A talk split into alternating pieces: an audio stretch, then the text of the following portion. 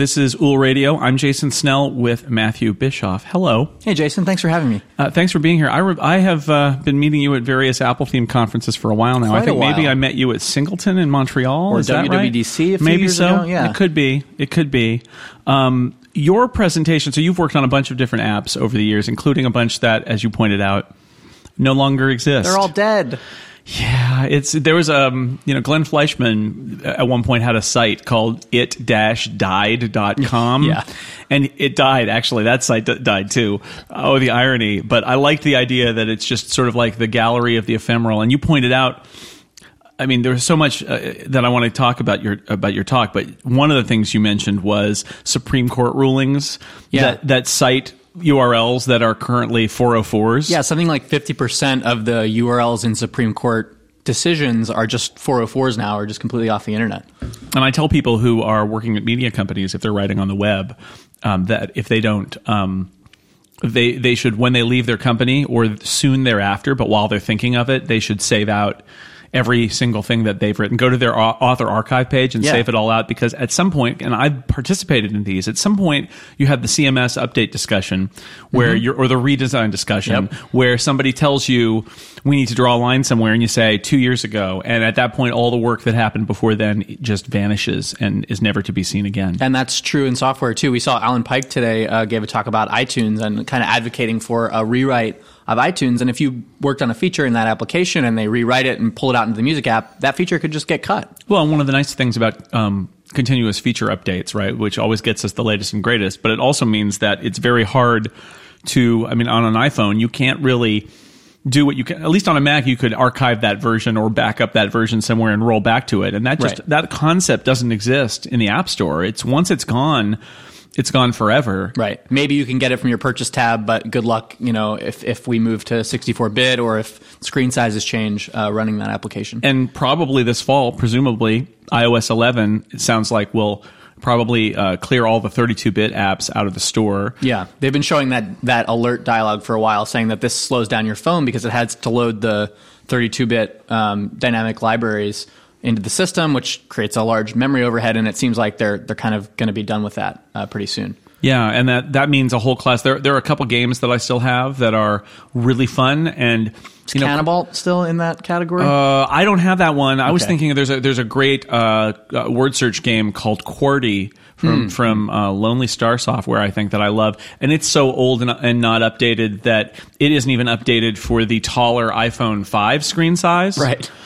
So you know it's old and it's 32 bit, and but it it still plays fine and it's still great, and it will be lost. Like I, unless I keep an old iPhone around, it will be lost to history, and I, I will be able to remember it fondly, but I won't be able to play it. Maybe in, I and and the, the the other nagging thing is maybe in 10 or 20 years there'll be like an iPhone emulator that we can use but where are the apps going to come from Right. like if, and if who knows with like the way that, that iOS apps are signed, whether we'll be able to um, cryptographically even do that. Right, and maybe somebody saved an IPA file somewhere, but can we get into it? Can we install it on any device?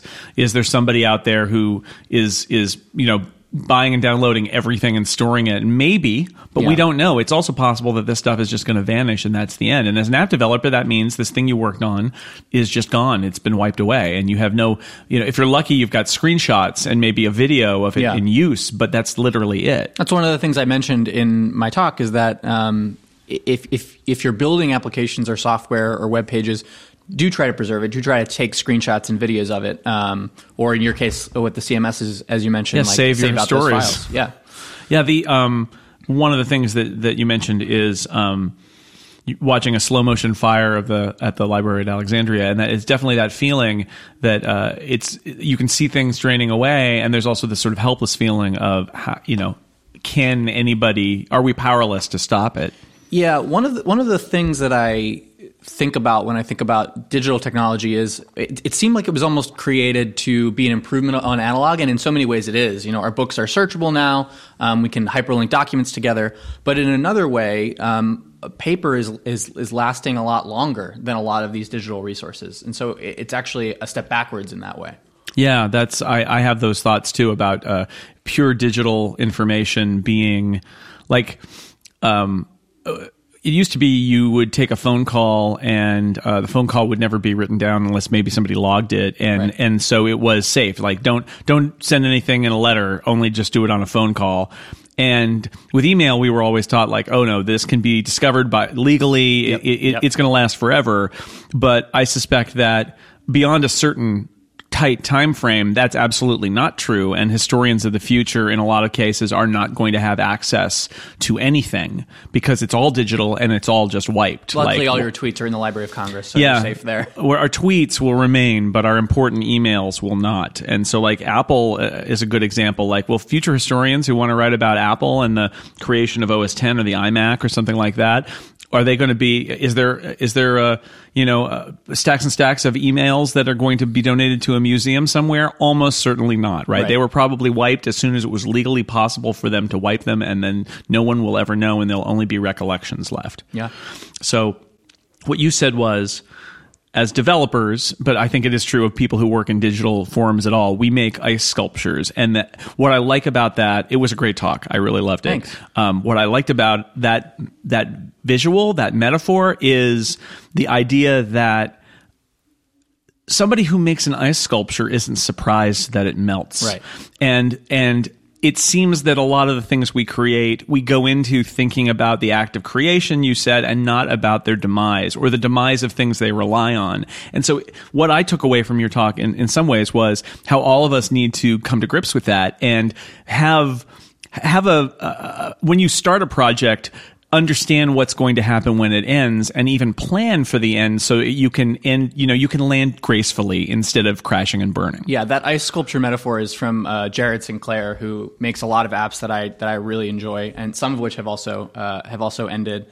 Um, I think it is important to game out the scenarios in which the the things that we make will will end, and to make sure that there's a clear path, a clear transition path for the for the customers or readers or, or viewers um, to move forward and and um, give them their data if they have data in the system.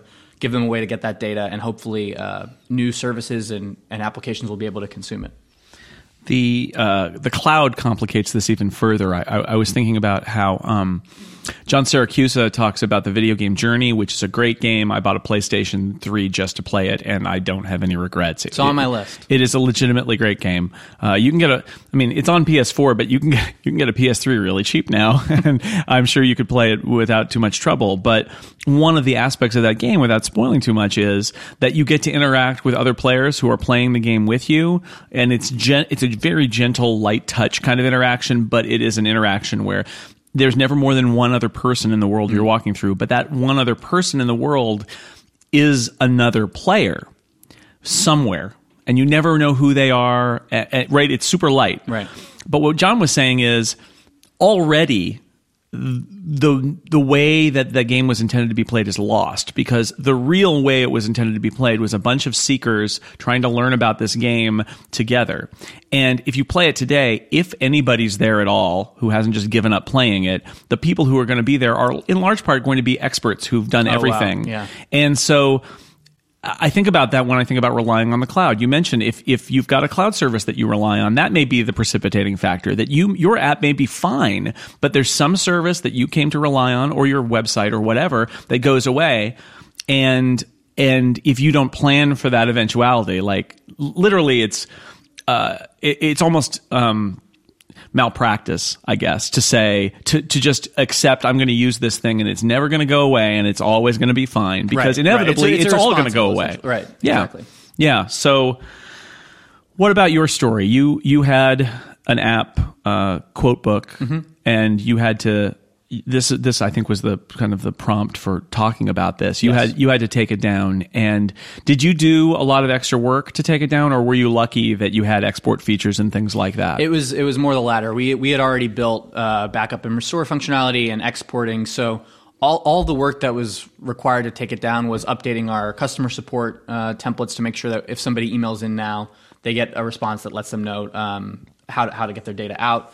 Uh, I think we released a final bug fix update um, just for, for some nagging bugs to make sure that, that people who wanted to keep it installed could keep it as long as um, possible and uh, and we wrote a wrote a post to our customers explaining the the business realities of why we had to shut it down.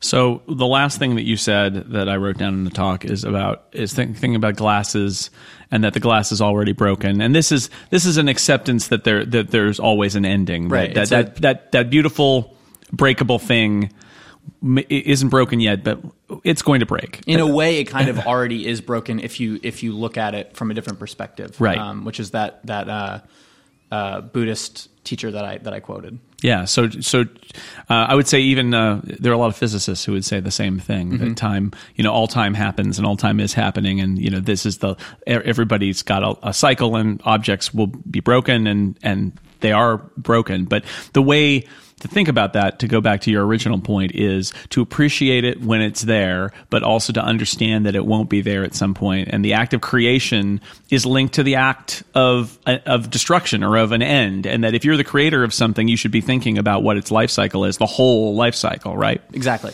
that's right. it's a good lesson i think for everybody to learn i mean in life and whatever projects you're working on that Yeah, it took it took me a while to realize a lot of that thing, a lot of that stuff. But I hope that um, sharing it helps some other people see it a little bit sooner. yeah it was really great thank you so much for speaking at Úll and for being on Úll radio Anytime. All right. That was Matthew Bischoff. I'm Jason Snell. This has been Úll Radio.